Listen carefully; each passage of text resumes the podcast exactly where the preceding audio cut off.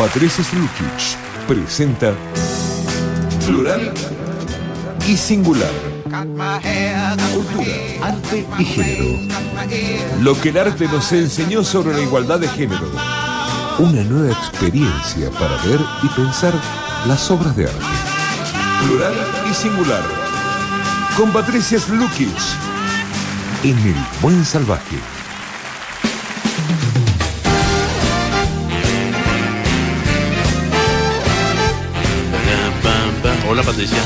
¿Qué haces, che? Eh, Soltá el teléfono, carajo, Estoy- que vine a Estoy visitarte. produciendo en vivo, estamos ¡Ay, está el produciendo. Horacio! ¿Cómo te va? No lo había Está- visto. Estamos produciendo. Y sí, Como para no verme, dice Claro, él. claro. Y bueno, fíjate que fíjate lo colgada que soy, que no te veo. ¿Te das cuenta Aparte vos? él es el que me pregunta, ¿y viene a Patricia? ¿Viene a Patricia? ¿En serio te pregunta? Los- Mm, Todos los martes. qué buena onda. Porque es mi productor, ¿da? Sí, Escucha, sí, me están llegando sí. un mensaje, dice, hola, en San Rafael llueve a mares. Ay, a mares. Bueno, Mucha agua, pero temporal, mal me escriben. ah, pero eso es muy bueno, la Cae verdad. muchísima agua, está buenísimo. Eso es buenísimo. Acá es como una Está lluviecita buenísimo. de mierda, que, Eh, no, mm, que lo único que hace pero- es que no. Vos te llueve, querés poner limpia parabrisa y lo que Y hace es eh, llenarte barro Bueno, pero toda la- escúchame, pero se está aplacando un poco. Ay, todo sí, ese- hace falta. Ese polen. Sí, pero igual podría ser una lluvia de verano, ¿viste? ¿Te ¿Querés acordás? más lluvia? No, ¿Te acordás pero- en las épocas en que llovía en no. enero, en febrero, que eran esas lluvias que hacía tanto calor que caían esos goterones Ya inmensos? van y a decías, llegar.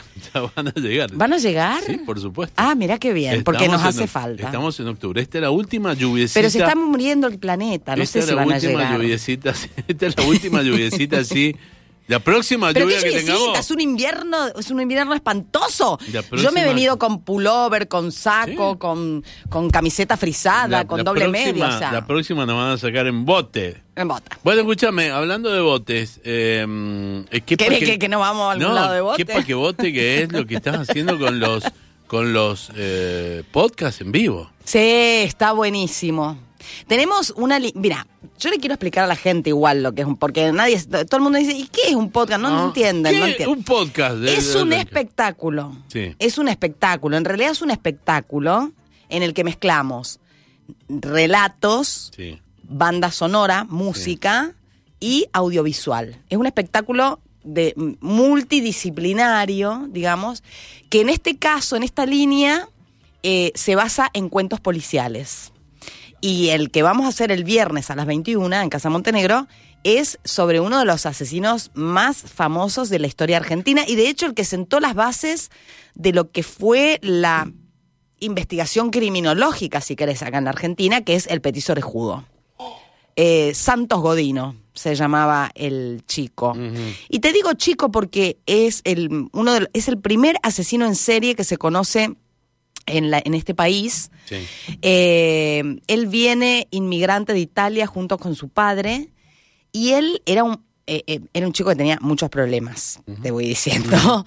y entonces, este, ya desde dos, tres años, cuatro años, ya quería matar, matar niños. Mira qué, qué Eh, se los llevaba, es una cosa muy jodida, ¿eh? Muy jodida, qué te digo. muy jodido el qué pibe. simpático el pibe. Sí, sí. Aparte, eh, tuvo, eh, tenía incluso problemas, tenía problemas de retraso mental y tenía problemas eh, de desarrollo físico. Por ejemplo, tenía los, los, los brazos muy largos, tenía un cuerpo de, de un hombre grande y era un niño de no era 10 un marciano, años. no era un marciano. No, era un producto de la miseria, de la sífilis, de las condiciones del alcoholismo de su padre. Del glifosato. Del glifosato. No, el glifosato en esa época no existía, pero existían otras cosas.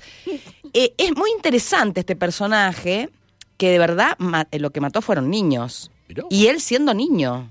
Él siendo niño. Mató niños. Llegó a matar cuatro y tuvo siete intentos de homicidio. Y aparte era pirómano, le encantaba el fuego. Entonces incendió, hizo como 15 incendios en edificios importantísimos de Buenos Aires. Un amor. No, una, una ricura sí. el pibe. Fue eh, uno de los, de los célebres presos de la cárcel de Ushuaia, De de la prisión del fin del mundo. Eh, se murió muy joven porque el tipo eh, realmente tenía muchos problemas este, físicos, eh, mentales y, y- y clínicos, digamos. Y morales. Pero lo interesante, y morales ni que hablar, pero ¿sabes qué? Lo interesante de, de este caso, que en realidad lo que pone al desnudo son dos cosas. Uno, hay un libro muy bueno, me estoy acordando ahora, Sí. de María Moreno, que se llama El Petiso Orejudo, donde ella hace... Le pidieron, ella cuenta que, que la editorial Tusquets le pide eh, hacer una novela, o sea, hacer la historia del petiso orejudo. Entonces ella empieza a investigar sobre el petiso y descubre todo el discurso médico, porque el petizo se convierte, o sea, estamos hablando de principios del siglo XX, cuando todavía la criminología y todos los estudios criminológicos eh, no, no existían, ¿viste? Eh, estaba Lombroso. Lombroso, Sí. que era un italiano que decía que los delincuentes este, se podían detectar por el tamaño del cráneo, por la forma de los ojos, por la forma de las manos, cosas loquísimas, ¿no? De pronto vos nacías con un cráneo, que, um, o sea, qué sé yo, cara ovalada y eras, eras delincuente nato. Totalmente. Porque decía que, na- que nacían delincuentes. Mira, un, un oyente me acaba de mandar una foto del petiso orejudo. ahí está, ese es, ese es Santos A ver. Horacio, mírame. Vos- No, vos nada no que sos ver. petizo. No sos petizo. El Horacio tiene una onda vikingo, tiene una onda de vikingo, loco. ¿Qué te Este pasa? Nada que ver. un amigo mío. Nada que ver. Sí, sí, es así. Ah. Y, mm, y entonces lo interesante de, de esto, digo, en el libro de María Moreno lo que se descubre, un poco vamos a hablar de eso también en Sí. el podcast cuando narremos la historia. Lo que se descubre ahí es. em, eh, se, queda al descubierto cuál era verdadera, porque, porque el petiso del juego, si bien es cierto que cometió todos estos crímenes, era increíble porque los vecinos, por ejemplo, lo llamaban a la policía y decían, mirá, hay- acá hay un pibito que está, que quiere matar a una nena de dos años, mataba de los niños que mataba era una de dos años, otra de tres, o sea, una cosa. Y el policía decía, bueno, bueno, o sea, no eh, la lo que queda al descubierto ahí es el desastre que era la Argentina en esa e- primera época de la ola inmigratoria, donde los inmigrantes venían, vivían en los conventillos, hacinados, y que la verdad que no había ningún control de nada, Sí. una pobreza brutal, o sea, y además esta ciencia, ponele en crecimiento, que va tipificando los delincuentes de una manera medio horrorosa, porque este pibito eh, en realidad lo que necesitaba era un tratamiento psiquiátrico urgente desde la cuna y asistencia social para toda su familia, ¿no? Porque, eh, porque el, el hijo, el hermano, por ejemplo, también tuvo sus problemas, o sea, eran ambientes de conventillo, las- los chicos que mató son todos del, del barrio de él, Claro. ¿Viste? Es, es muy interesante la historia de Godino, porque en realidad es una historia que tiene que, que se roza con lo social y lo político también, y lo cultural. Es muy interesante. Bueno, ese es el núcleo de nuestro cuento policial. Perfecto. Que no te voy a contar mucho más, porque si no, ya pues, estoy de Ya llevamos la foto con eso. pero además hay una cosa interesante, que al final de este espectáculo que nosotros hacemos con música, con banda sonora, con unas películas y unas cuestiones, y en la narración de la crónica, hay un grafólogo profesional que se llama Leandro Ruiz, con el cual estamos coproduciendo estos podcasts que se llaman Noches Forenses, que eh, va a traer todas las cartas, las misivas y demás escritas por Godino, y él analiza a partir de la letra, te va dando la tipología del, del delincuente. No. Alucinante. Perfecto. Viernes. Muy lindo. Eso es el viernes a las 21. en- entren a Casa Montenegro en las redes Exacto. y ahí reservan porque si no. No, es que hay que hacerla anticipada afuera. porque sí, sí, sí. Afuera, Vos sabés que eh, nos pasa que por ahí nos llaman en el mismo momento y vos No, decís, no, no, no. porque no se puede, ¿viste? Es anticipada, lamentablemente. Y, y- y- y es buenísimo. Sí, La está re bueno. Es, es buenísima. Está re buena la historia. Te Sí. juro que está buena.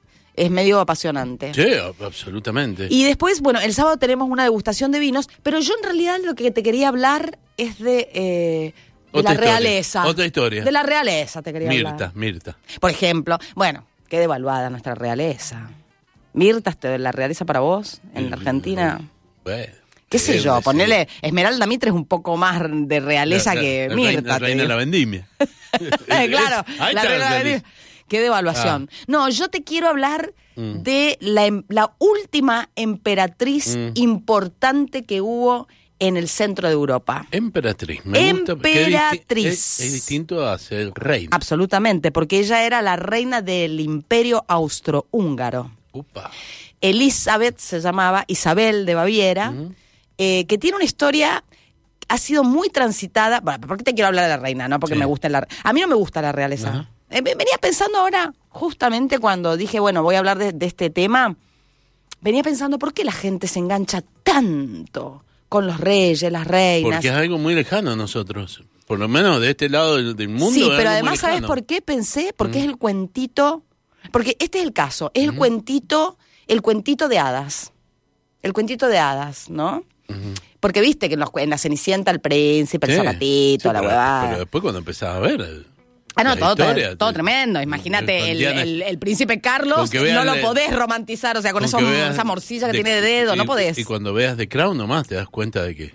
Bueno, una de las cosas que te iba a contar es que The Crown viene, eh, viene con eh, asuntos oscuros para Carlos. Carlos está, está recibiendo las piñas por todos lados. Yo digo, pobre Carlos en el fondo, porque se pasó 70 años de su vida esperando a que la madre se muera para poder ser rey y cuando le toca, le dicen que tiene los dedos de morcilla, dicen que la quería más. Pobre Carlos, pobre Carlos, qué sé yo. A- allá, Charles. Charles, Báncatela. que no, no, no, no Bueno. labura ni firmando documentos. No, no, nada, le tienen que decir el día. Escúchame, y esto de la emperatriz, que es una serie, una película. Exactamente. Se ha convertido en un furor en Netflix Sí. esta serie. Netflix. Se llama La Emperatriz y está basada en la historia de Isabel de Baviera. Lo que tiene de interesante la serie, muchas cosas tiene interesantes. Eh, esta figura, Isabel de Baviera, es una figura que durante.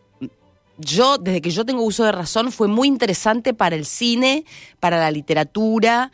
Eh, de hecho, hay una trilogía muy famosa de la actriz Romy Schneider de la década del 50 que se llama Sisi Emperatriz. Esa te va a decir. Ajá. Bueno, es esa misma. Este, Romy Schneider, viste, me voy por las ramas, pero. ¿viste cómo se murió Romy Schneider? Fue, eh, para. Se murió clavada en una reja, querido. Ay, Dios mío. Espantoso. Espantoso. Bueno, Viene no fue el destino de la emperatriz. Matando niños, clavados en la reja. ¿Qué le pasa hoy a Luqui? Está yo. ¡Ah, tenés razón! ¿Qué le pasa a Luqui? Tenés razón. Está lloviendo. Se A mí no comían los niños envueltos, decía ahora. Sigamos, sigamos. Bueno, eh, esta, esta emperatriz Sí. es muy interesante la historia porque fue la última del Imperio Austrohúngaro, me- mediados del siglo XIX, 1850, poner 1853 en realidad. Y ella no iba, fue emperatriz de casualidad, porque el, el pibe con el que se casó, que era el emperador, que tampoco era el emperador en ese momento, iba a ser el emperador, este, lo iban a casar con la hermana de ella. Son primos ellos, eran primos. Eh, pero resulta que el flaco va a conocer a su prometida y la, la ficha a, a Isabel, se fichan los dos, flechazo, amor total, y el flaco dice, no, no la quiero a la, a la hermana, quiero a, la, a esta. Y se casan. Y hubo mucha resistencia porque eh, la piba no, no encuadraba en el asunto de la realeza. Ella era una, una- si bien era del, del mundo de la Realeza. de la, de Sí, la sí. realeza, de la oligarquía, Tenía sangre azul. tenía sangre azul o algo así, este era de campo, ¿viste? Y no le importaban las, las cosas, los modales de la corte, qué sé yo. Pero cuando se casa con Francisco José, que es el, el último emperador del imperio austrohúngaro, eh, ella se vuelve un icono de la moda y de la. Era, como, era hermosa la piba. Y se vuelve como una referencia de lo más glam de ese momento, ¿viste? Y además, muy popular, muy popular. Sería como una Lady D. Porque la flaca tenía este plan de, no, no, a ver, no seamos, no, no, no seamos tan cool entre nosotros, vamos, conectemos con el pueblo, porque aparte, una época muy complicada en el Imperio Austrohúngaro, mucha pelea. El Imperio Austro- Austrohúngaro estaba en ese momento litigando o tenía ten- tensiones políticas con Rusia, por con, un lado Con los zares rusos. con claro. los zares rusos por un lado, pero por otro lado también con eh, toda, con Francia, con la con la corte francesa, porque no se terminaba de definir si iba a pertenecer al Oriente europeo o al Occidente europeo. Entonces está, bueno, la serie se basa en ese momento político y lo interesante que tiene, porque las películas de Romy Schneider son románticas al palo y todo es divino y es un cuentito 50. de hadas. Es Hollywood un- del claro, 50 claro, un cuentito de hadas total. Esta no. Esta no, y eso es lo interesante. Eh, la, la, la piba realmente eh, es una salida, una outsider total de este mundo de la realeza. Hay muchísimas tensiones políticas y, y mucha resistencia para que ella forme parte de este mundo. Eh, hay eh, fricciones entre ella y el novio, entre ella y la hermana, o sea, está buenísima la, la serie. Eh, ese es un motivo por el cual yo creo que debe ser furor. Otro de los motivos creo que porque muchos viejitos o muchos de la edad mía habrán dicho, sí, sí, ay, qué lindo, bueno, vamos a ver, y te encontrás con una serie que tiene otro pulso, y otro de los motivos es porque es lujosísima al nivel del diseño de arte. Qué. Está muy buena la serie. Así que eh, se justifica que sea un, un tanque de Netflix. Se ha convertido, a ver, cuando la estrenan, es un producto eh, que viene de Alemania, o sea, no, no, no es del centro de Hollywood. Entonces decís, es medio raro cuando estas series que no son de, eh, de directores conocidos ni de producciones conocidas, no es Ryan Murphy, lo que estuvimos hablando la semana pasada, sino que vienen porque compran, viste, paquetes de cosas por Sí. todos lados y de pronto se convierte en furor una serie, entonces vos empezás a pensar, bueno, a ver por qué se convierte en furor. Y bueno, es un productazo, ¿Tiene es mu- muy bueno. tiene- ¿Cuántas temporadas tiene? Una. Una sola y te deja con la sangre en el ojo porque do- cuando termina es cuando tendría que empezar. Son ocho capítulos lindo. Está muy buena. Realmente, yo te digo una cosa, este, vamos a ver qué pasa con The Crown, por eso también te la vamos a ver qué pasa con la quinta temporada de Crown, porque ya The Crown este, se fue volviendo como un flan que se va alivianando. Vamos a ver si Lady Di le puede mandar más pulso, si las oscuridades del príncipe Carlos dan para eso. Porque si no, la emperatriz le está compitiendo, ¿viste? Mirá Está compitiendo a nivel de producción y a nivel de, sobre todo de guion. Es muy interesante cómo está em, reformada. Es como, esta es la historia de verdad. Ese sería el planteo de esta serie. No es el cuentito de hadas. No, no, no. Sí, la mina es divina, sí, se requiere con su novio, porque una de las cosas que fue muy particular de este ulti, de este, de esta última emperatriz es que se casó enamorada de su marido, viste que eran todos por arreglo. y eso es particular también, eso lo hacía raro. Pero de ninguna manera es, este, está todo divino y nos lleva- no, no tenemos un solo conflicto, no, al contrario. Y están ahí mezcladas las tensiones políticas, las tensiones de la corte, las manipulaciones. Muy, muy apasionante la serie, te digo. Ya, ya, la anoto, la anoto para ver. Para, Sí, Uh, ¿Tenés una lista anotada? Pero los anoto, yo por ahí voy sugiriendo, ¿me entendés? Ahora, hago una pregunta, una Ah. pregunta. ¿Tienen hijos? Eh, no te voy a... O sea, No, en esta, no, en esta primera etapa no. me- bueno. No, porque como son primos. Van a tener ¿viste? hijos. Claro, pero, viste sí, que puede a ver, que, en, en, ¿Pero en- qué? Tu papá en la casa tu del mamá dragón. son primos, viste que te, ¿Viste? cuando te quieren denigrar, yo quiero saber cómo son esos hijos. Sí. Si ellos son primos. Y bueno, ¿viste en la Casa del Dragón? En la Casa del Dragón está Sí. bueno porque se casan también entre hermanos, Sí. primos, todos son parientes porque tienen que tener la sangre pura. Obvio. Y una de las hijitas sale tontita, claro. Por supuesto. Y de ahí habrá nacido eso. Bueno, acordate, el, el zar Nicolás, Sí. su hijo, este tenía, eh, ¿cómo se llama esta, esta, esta enfermedad de la sangre que si se cortaba se desangraba? Tenía eso porque, bueno, toda, no, no porque... coagulaba. Claro, porque estaban casados entre parientes. Escúchame. Y, Hemofilia, ahí está. Hemofilia. Eh, me- ¿Querés que te traiga otra cosa truculenta? Te No, puedo dar. Sigue, hoy está, hoy está sanguinaria. Escúchame, eh, me llama la atención y quiero saber tu punto de vista de la producción visual de esta película. O sea, cuando vos la ves, No, realmente vos decís, ap- "Ah". Sí. Sí, es buenísima. De verdad la producción visual, el diseño de arte, el lujo de la corte, los vestuarios, eh, la mm, fotografía, porque en estas cosas es muy importante la fotografía, no solamente que el vestuario sea bueno, el vestuario es maravilloso, Eh, los decorados, los, los interiores son increíbles, los palacios no te lo puedes creer, Eh, pero no solamente los muebles, todo, todo, todo, todo es alucinante. Pero no solamente es importante eso, sino también cómo la fotografía lo registra. ¿Viste? La fotografía de esta serie es una joya. Eso me hace acordar a una película muy genial de, de un griego que se llama. eh, eh, ay, bueno, ahora no importa el el nombre porque no me lo voy a acordar. La película se llama La Favorita. Es una película que trabajó Olivia Colman. Una película que incluso disputaron Oscar. Justamente esa película lo que tenía era la fotografía. El tipo trabajaba con ojos de pez, hacía unas, unas tomas rarísimas de gran angular con ojos de pez, así se veían unas cosas. Bueno, acá en esta serie no hay ese experimento fotográfico, pero sí la fotografía es trascendente. Me encantó. ¿Y No, la no. música? Maravillosa. De- debe ser, sí, obvio. sí, por supuesto es música toda, música, ca- música clásica, Austrohúngara. austrohúngara, de o, ale- hecho, o alemana. alemana, Y- porque de y- hecho Y de los italianos del norte. también porque los visitaban. Y había cosas con los rusos también, y Sí. había... Sí, sí, sí, sí, sí, no, buena la música, es muy buena. No, no, no, es una producción de altísimo nivel. Listo. O sea, de altísimo me- nivel. Me encantó. Eh, Me encantó así. Empezamos a descubrir. Bueno, nos vemos entre los pares. Vos imaginate. Vos decís por qué eh, nos llama tanto la atención. Sí, yo Eh, creo que por, este por el cuentito de... Porque lo venía pensando por sí, sí. A mí, yo la vi de chiquitita, sí, sí, las tres películas me las veía 25 veces por minuto. Vos imaginate si fueses ahora. Ha llegado Patricia Slukic, condesa de Dorrego. Patricia Slukic. Muy genial. Ahí está. Y, y llega el paje con el palo. Patricia Lukic, archiduquesa de Villa Hipódromo. ¡Es buenísimo! Y vos llegás, y llegás a Villa Hipódromo y te miran todo. Llegás ahí al súper. con el abanico y el miriñaque y los pelos, los rulos, ¿viste esos rulos que se hacían Te- te subías a al bondi. a la 100? Te subís al bondi a Villa Hipódromo y la gente te mira así. Claro, te, hace te- la la, reverencia. la reverencia llega, llega, llega Patricia de Villa Hipódromo. obvio, Duquesa de Villa Hipódromo, obvio, la, duque- impresionante. la- la duquesa de Villa Hipódromo. Muy genial. Vamos a Netflix.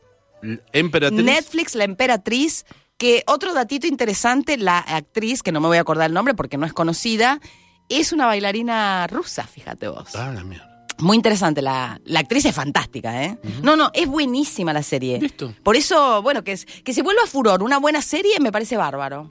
Nos vamos escuchando Nocturno de Chopin, ¿te parece? Me- pero te das cuenta, es ser- justo, es justo, justo eso, justo Oh, eso. Mientras llueve, mientras vas en el metro tranvía, esperando. que Esperando se que se suba el conde de, este, qué sé yo, las catitas. Sí, que no sea la calabaza. Nos vemos, chao, Patri. Chau, querido. Gracias, nos encontramos mañana. Chao. Chao, chao, chao. Horacio. Nos encontramos mañana en buen salvaje. Chao.